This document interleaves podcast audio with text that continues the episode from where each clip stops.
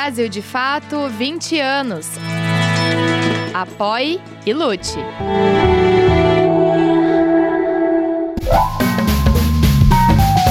Brasil de Fato Entrevista. Olá a todas e a todos, está começando agora mais um Brasil de Fato Entrevista e hoje a nossa conversa é com o economista Eduardo Moreira. Tudo bom, Eduardo? Como vai? Tudo jóia, obrigado. Um prazer estar aqui no Brasil de Fato. Aliás, escritório super bonito aqui, vocês estão de parabéns. Eduardo Moreira é escritor, palestrante, empresário e apresentador. Graduado em engenharia pela PUC-Rio, estudou economia na Universidade da Califórnia, em San Diego, e roteiro na Academia de Cinema de Nova York. É ex-banqueiro de investimentos e autor de diversos livros. Fundador do Instituto Conhecimento Liberta, atualmente apresentador do jornal ICL Notícias no YouTube. Obrigado, Eduardo, por aceitar o convite de vir até aqui. Esse espaço novo que a gente está começando a utilizar, colocar na rotina. É legal, né? Para sair da, muito, muito. Das, das, dos quadradinhos do Zoom ali, é melhor. É, Eduardo, queria começar falando contigo sobre economia. É, o Brasil conseguiu até o momento ampliar as expectativas do PIB tanto para esse ano quanto para o ano de 2024. Não era isso que estava no cenário inicial ali, quando o Lula assumiu a presidência, enfim, tinha muita coisa para ser feita, né? É... Quais foram os acertos é, que propiciaram esse cenário mais positivo para o governo logo de cara, logo no primeiro ano? É, boa, boa pergunta. Eu falava, antes do Lula começar o mandato dele, depois dele ser eleito, é, eu falava que a gente teria um resultado esse ano e no ano que vem muito melhor do que as pessoas estavam esperando. As pessoas estavam esperando meio por cento, um por cento, falavam, não, esse resultado deve vir em torno de 2,5%, 3% que por acaso está muito próximo do que estão esperando né, para esse ano e para o próximo. Mas eu falava o seguinte, mas a gente tem que tomar cuidado com esse 2,5% e 3%. Porque é claro que é bom. A gente tem que ter cuidado com um governo que seja simplesmente um governo bom. Porque qualquer governo, depois do governo do Jair Bolsonaro, que tenha minimamente né, o cuidado de, de, de fazer as coisas apontando para uma direção certa, vai parecer um governo bom. Com mínimo de expectativa. A, né? gente, a gente tem um efeito base na matemática. O que é o efeito base? O efeito base é o seguinte: se uma coisa cai de 10 para 2, ela caiu 80%. Só que aí você passa a comparar com uma base que é muito mais baixa. Se ela sobe de 2 para 4, ela subiu 100%. Mas ela subiu 100%, a manchete subiu 100%, não sei o quê. Mas não está 20% acima de antes. Porque, pensa, a primeira manchete do jornal é caiu 80%.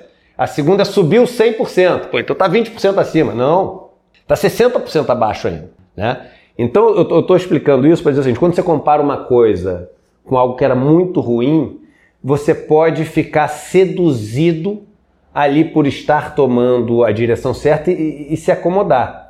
E se por um lado isso é muito bom, né? o Brasil voltou a ali a, a tá beliscando as 10 principais economias do mundo. Isso tem muito também porque é o, é o ranking do FMI. O ranking do FMI considera o PIB em dólar e o Brasil conseguiu uma apreciação do real em relação ao dólar porque fez, enfim, novamente políticas na direção correta, é, trouxe credibilidade, voltou a trazer interesse de investimentos de fora do país para o país, é, ordenou a, a, a, bagunça, deu, deu essa organizada inicial que já faz muita diferença porque a gente vem do caos de Bolsonaro. Qual que é o perigo disso para mim?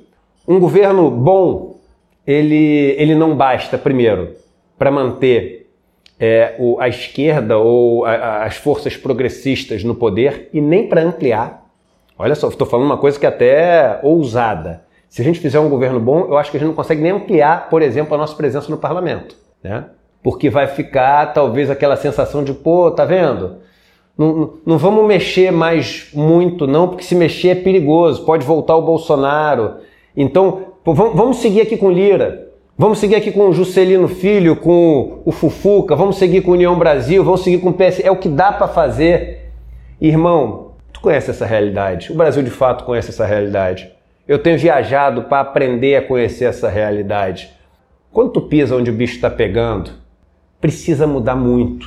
A gente precisa de mudança de paradigma. E a esquerda nunca teve uma maioria absoluta no Congresso. O Lula deixou o governo, segunda gestão, com mais de 80% de aprovação. 87%. É. Eu sei que eu estou num, num lugar onde, por exemplo, o movimento dos trabalhadores sem terra tem muita importância. Pergunta para o pessoal do MST se está legal crescer 2,5% sem distribuir terra. Se está legal crescer 2,5%, se esse crescimento vem só de, de latifúndio. Se esse crescimento vem é, chancelando, legalizando as ilegalidades cometidas pelos grileiros. Se esse crescimento de 2,5% está legal, se ele significa aumentar o número de bilionários do Brasil e as capitais ainda estarem cheias de pessoas, enfim, ou caídas no chão porque são desempregadas, perderam a batalha para as drogas ou morrendo de fome fazendo fila. Então, a ajeitada, ela faz parte, mas a gente tem que lutar pelo próximo passo. E o próximo passo é uma mudança paradigmática, porque eu acho que a gente não tem plano B. E esse e, e o risco para mim é que esse crescimento legal ele abre a porta para essa sensação de que não dá para mudar. Que o máximo que dá é, ah, o Bolsa Família a gente vai dar uma melhoradinha. Agora tem um programa que o cara fala assim, então é isso, eu tô, eu tô destinado a ser um cara que não é reconhecido, não posso ser treinado, não posso ser aperfeiçoado, não posso ter um emprego, não posso desenvolver uma carreira musical, não posso ser poeta, não... eu tô fadado, eu tô fadado, irmão, a sobreviver. E o governo também pode cair no risco de uma acomodação, né? Total, total. E, e o problema é que essa acomodação não, ela não, não limpa esse sentimento de indignação, de revolta. E a gente sabe que isso é uma bomba, relógio, e que quando vai chegando perto da eleição, os grupos da extrema-direita sabem alimentar essa bomba relógio. Os grupos da extrema-direita sabem ali onde o calo aperta e sabem apertar o calo para gerar aquele buzz, aquela, a, aquele sentimento ali de, de, de fazer viralizar as notícias que são piores e a coisa sai do controle fácil. Então eu acho que a gente tem que voltar a dar aquela esperança verdadeira. E a esperança verdadeira só dá quando parece que as coisas vão mudar. E não quando parece que as coisas deram uma acalmada. Acalmar é importante quando você vem do caos, mas o acalmar tem que ser só um estágio para trazer de volta a esperança de que as coisas vão mudar de verdade, estruturalmente. E é, é essa minha luta hoje em dia, né? Cobrar as mudanças estruturais, que eu tenho visto que é a luta do MST também. Sim. Que tem, é, é claro, é, é, apoio ao governo, mas é uma cobrança pela mudança estrutural, que é a mudança, a única mudança que a gente acha que pode fazer a gente crescer em termos de participação política, em termos de tamanho político, etc. É natural e saudável para a democracia, né? Também umas outras questões que foram apontadas no início da gestão é, que pareciam ser pedras no caminho, é, que era a expansão do crédito, por exemplo. Né? Entre outras, a expansão do crédito. É, alguns economistas falavam que isso era um grande problema para o país crescer novamente. É, e aí, se a gente for relembrar, é, essa foi a grande agenda dos primeiros governos Lula, né? o consumo das famílias. Há espaço para isso na economia? Qual uma grande diferença que a gente tem em relação do, do, do, terceiro governo Lula, do terceiro mandato Lula, em relação ao primeiro e segundo mandato Lula? Banco Central Autônomo. autonomia do Banco Central. Que na verdade é quase que uma independência do Banco Central. Ou uma teimosia. Então como é que você vai, como é que você vai, irmão, fazer o mercado de crédito voltar a bombar com uma taxa de juro real que é a maior do planeta? Como é que você vai fazer o mercado de crédito voltar a bombar se quando estava dando a, a, semana passada a notícia, tem banco no Brasil que cobra 987% de taxa de juros ao ano. 987% de taxa de juros ao ano. Que é, é impagável. É impag... Esse governo fez um programa maravilhoso que o Desenrola. Maravilhoso. E merece pô, os nossos aplausos pela coragem, pela iniciativa, é, é um programa super inovador, né? E, e, que muita gente dizia que não seria possível e etc. Mas se a gente não tiver esse direcionamento, o crédito não acontece simplesmente por vontade. É, as pessoas não, não emprestam dinheiro e não investem dinheiro simplesmente porque você fez um discursinho bonito. Elas emprestam dinheiro quando, enfim, é, a taxa de juro ela, ela, é, por incrível que pareça, ela é menor estruturalmente, porque quando ela é menor estruturalmente, eles sabem que eles podem emprestar volume, porque as pessoas têm condição de pagar de volta. O lucro desse ou daquele banco pode ser até maior com uma taxa de juro altíssima, mas nunca vai ter volume de crédito. É Quais os países do mundo que têm maior volume de crédito? Os que têm as taxas de juros mais baixas, não são os que têm a taxa de juros mais alta. Então a gente tinha que, tinha que estar tá praticando uma taxa de juro muito mais baixa do que a gente pratica hoje. E, e assim, a gente só estaria similar ao que o mundo faz, não estaria fazendo nada absurdo, os caras de esquerda, comunista. Inovador. Não, a gente estaria só fazendo o que o mundo faz. O absurdo é o que a gente faz, que nenhum outro país do mundo faz, né, em termos de taxa de juros real. E a gente, é claro, teria que complementar isso com programas de governo, aí você bota os bancos estatais para poder cumprir o papel que eles têm que cumprir. Você faz programas como o Desenrola, entendeu? Você faz campanhas também de é, é, educando a população a saber tomar o crédito sem cair nas armadilhas dos bancos. É, é, é, é todo um processo, não tem um, uma cartada mágica o negócio. Mas é, tem condições do Brasil voltar a ter volume de crédito e um crédito saudável para que as pessoas possam montar seus negócios, enfim, é, ter os equipamentos necessários para poder crescer, né, como empresa e individualmente? Tem. Que tem capacidade, tem. Agora, tem que ter essa organização e depende também de coisas que o Banco Central faz. Como é que você tem visto o desempenho do ministro da Fazenda, Fernando Haddad, à frente da pasta? Ele tem tido uma boa articulação com o Congresso? tem tido uma boa aceitação do dito mercado e também, obviamente, tem liderado o governo Lula, né? Apesar de, enfim, alguns atritos recentes, enfim, mas nada. Né?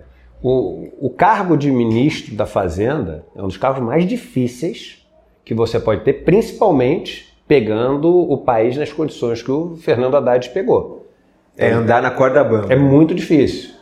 E as mudanças que o Haddad tem que fazer, boa parte delas precisam de aprovação no Congresso. Né?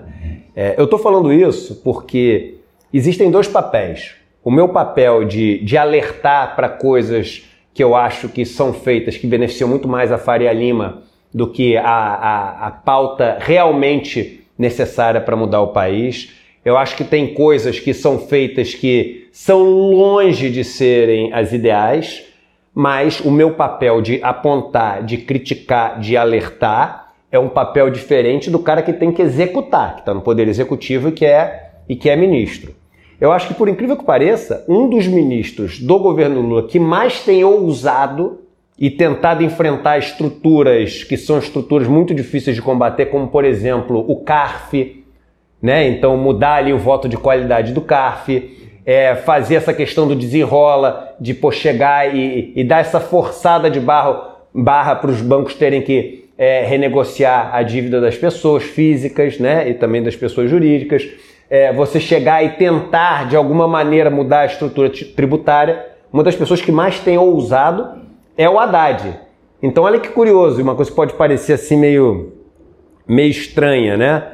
É, o Haddad, eu acho que é o cara que tem talvez a, a, as intenções mais próximas daquilo que leva a uma mudança de paradigma, mas ele está conseguindo aprovar coisas que, no final das contas, é, várias delas atendem aos interesses da Faria Lima. Né? Então, é pô, o arcabouço fiscal o, a, a, o, modelo que eu, que eu imaginaria, que eu defenderia, seria um modelo muito mais ousado do que a gente fez.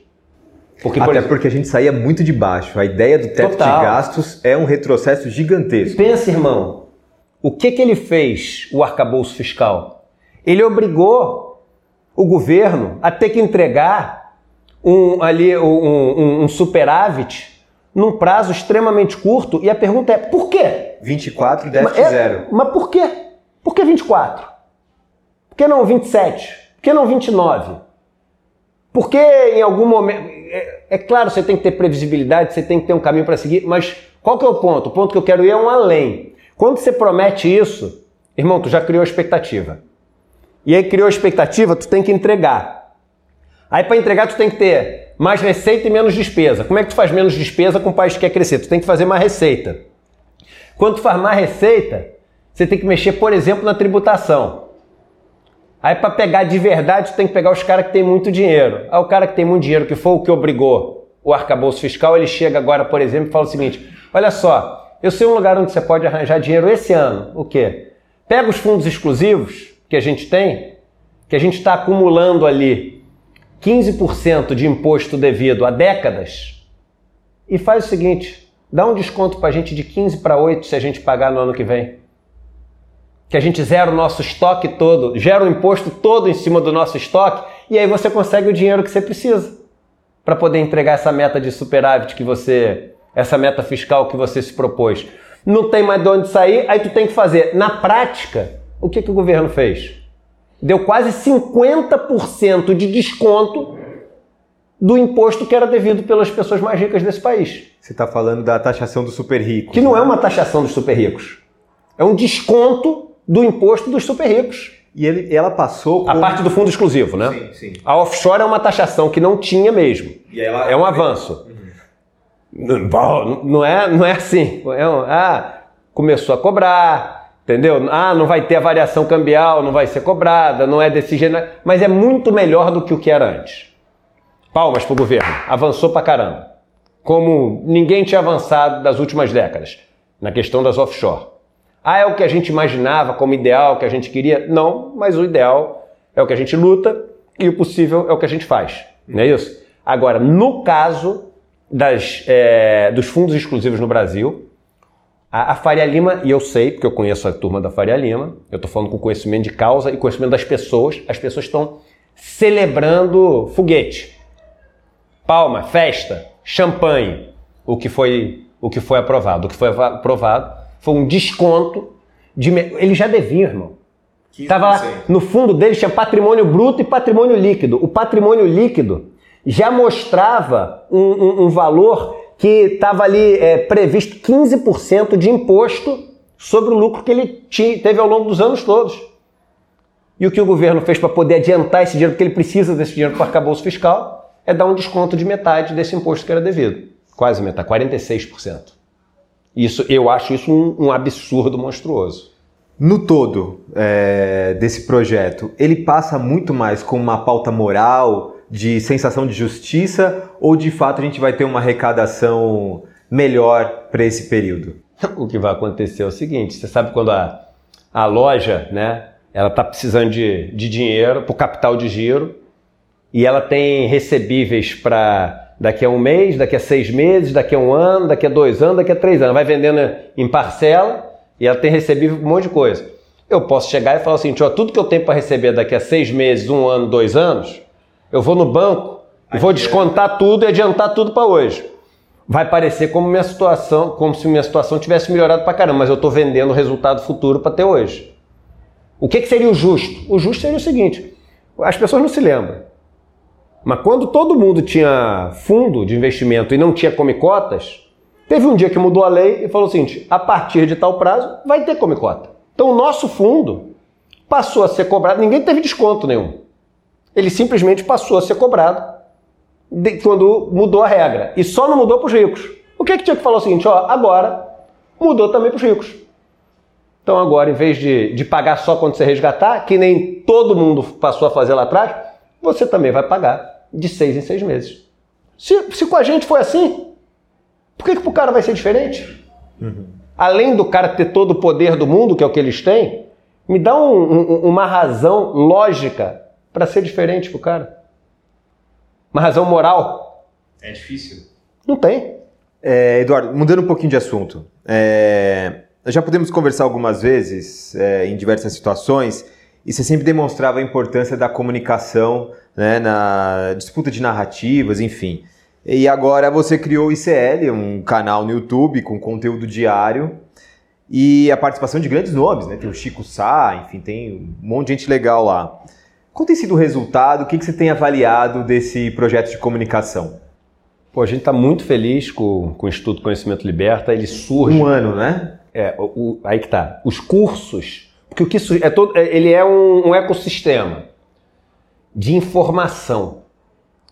Então ele surge com cursos, meio que uma universidade de tudo para todos, a ideia, uma academia de tudo para todos.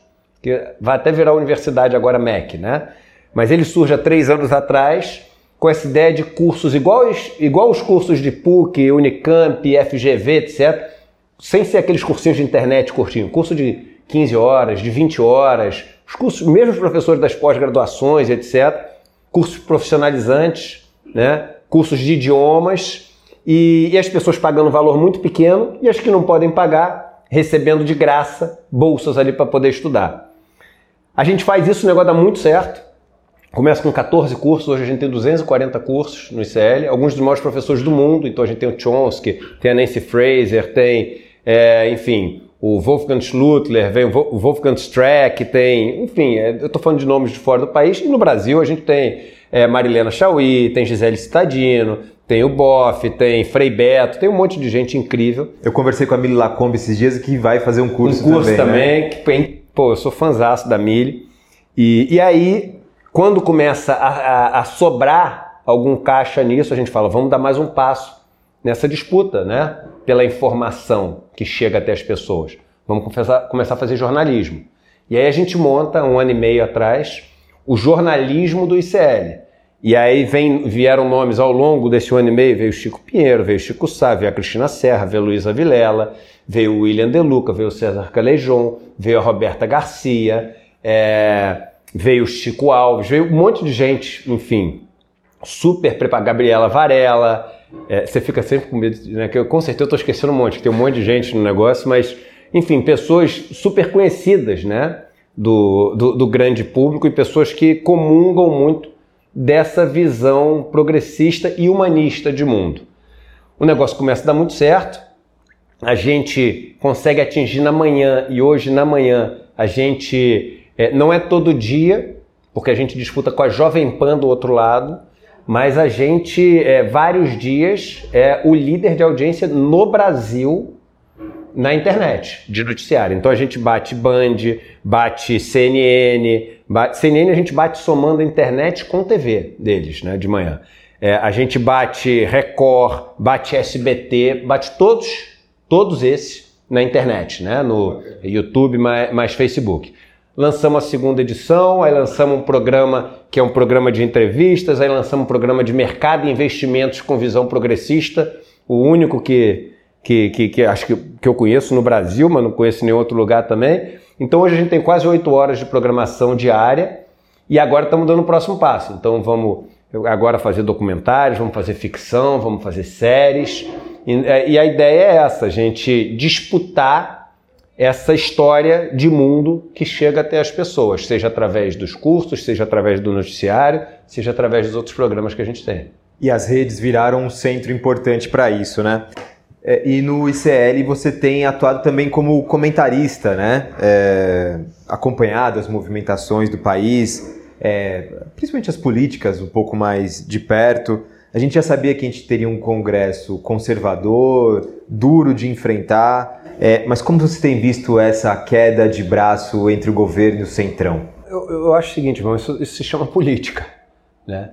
Agora, eu acho um erro tremendo e, e, não tenho o menor problema com quem se irrita quando eu falo isso. Eu acho um erro tremendo a gente começar agora a ter essa, essa bengala, esse apoio de qualquer coisa, falar o seguinte: ah, mas olha esse Congresso, também com esse Congresso não dá para provar coisa diferente. Ah, mas também sem apoio político.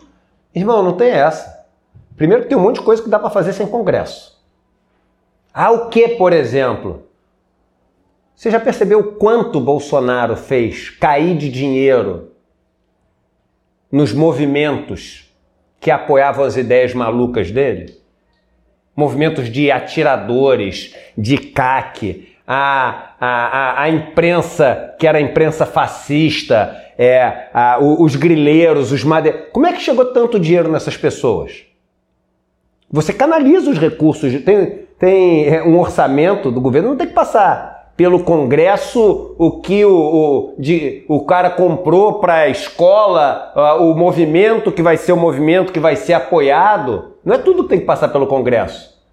Eu acho que esse governo tinha que fazer desaguar assim bilhões em movimentos, cara, que são movimentos que já estão organizados, que estão no campo, que estão nas cidades, que tem essas ideias progressistas, mas não tem verba, não tem recurso. Então tinha que abastecer. Só que qual o grande problema da política? Quando você começa a abastecer de recursos vários movimentos organizados, você descentraliza poder. Você divide poder. E na política ninguém gosta de dividir poder. Então, quando você me pergunta o que você acha que o governo deveria fazer, eu acho que deveria derramar um monte de recursos, os possíveis, nos movimentos que são movimentos que apontam para esse lado de, de, de mudança, para esse lado, enfim, de pautas progressistas, e aí confiar, confiar nessa descentralização, de, apostar nessa descentralização de poder. É uma última para a gente terminar o programa, que infelizmente é muito curto, tinha muitas outras coisas para a gente falar, mas você foi responsável por, pelo menos, dar o pontapé inicial é, de acesso a crédito para diversas cooperativas do MST, né? É, é um negócio importante para o fomento da alimentação saudável, é, da agroecologia, mas também uma reafirmação de políticas valorosas para o campo, né? É, de onde é que veio essa ideia? Cara, a ideia veio uma, uma conversa que eu estava tendo com o João Pedro Stedley, com o João Paulo Rodrigues. Se não me engano, o Neuro acho que estava também na, na conversa.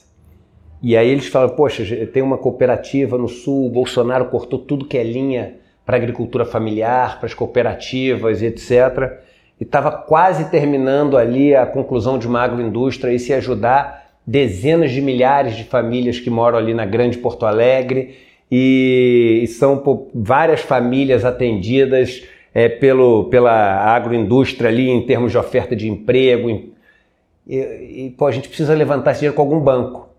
Aí o chefe não vou levantar com o banco, não, vamos fazer uma operação para as pessoas que apoiam o MST, em vez de investir dinheiro no Itaú, em vez de investir dinheiro no Bradesco, em vez de investir dinheiro na Vale, em vez de investir dinheiro na, enfim, nessas empresas que são empresas que a gente reclama, mas nosso dinheiro está investido lá, quem financia eles são, somos nós. Vamos investir dinheiro no que a gente acredita. E eu ponho dinheiro meu nessa história para mostrar para as pessoas que eu acredito nisso. Aí levei a ideia para o João Paulo Pacífico, do Gaia, né, da Gaia, da securitizadora, porque é, isso precisava ser estruturado. Ele estruturou tudo, fez um trabalho brilhante, ele a Gaia, com advogados, com a Veirano, com um monte de gente, e levantamos ali o, uma operação de captação de recursos via um CRA, Certificado de Recebível do Agronegócio. Foi uma primeira pequena de um milhão e meio de reais, mostramos que deu certo, fizemos uma segunda de 17 milhões de reais. E é uma operação que atendeu a 12 mil beneficiou 12 mil famílias no campo. Eu duvido que você mostre uma operação que já foi feita no Brasil até hoje, com um valor tão pequeno em termos de, de país. 17 milhões de reais para uma operação de mercado financeiro é pouco. Com um valor tão pequeno que ajudou tanta gente, que atendeu a tanta gente. É histórico. No Brasil nunca aconteceu antes. Isso aconteceu, claro, por causa do esforço de todo mundo, João Paulo Pacífico, do meu também, etc., mas porque existe um MST, porque existe uma estrutura já organizada. É por isso que eu digo: se o governo reforçasse todas essas estruturas, tudo depois fica mais fácil, porque tu já tem a base, tu já tem a estrutura toda, você tem a capilaridade. Eduardo, muito obrigado por essa conversa, viu? Beleza, tamo junto. Parabéns aí pelo trabalho que vocês fazem também. Valeu, brigadão mesmo. E a você que nos acompanha até aqui, muito obrigado. Na próxima semana voltamos com mais uma entrevista. Tchau, tchau. Você pode conferir mais conversas como essa no YouTube, Spotify, Deezer e outras plataformas do Brasil de Fato. Direção e entrevista José Eduardo Bernardes. Coordenação de jornalismo Glauco Faria. Coordenação de rádio Camila Salmásio. Coordenação de audiovisual Monize Ravena. Coordenação de redes sociais Cris Rodrigues. Direção executiva Nina Fidelis.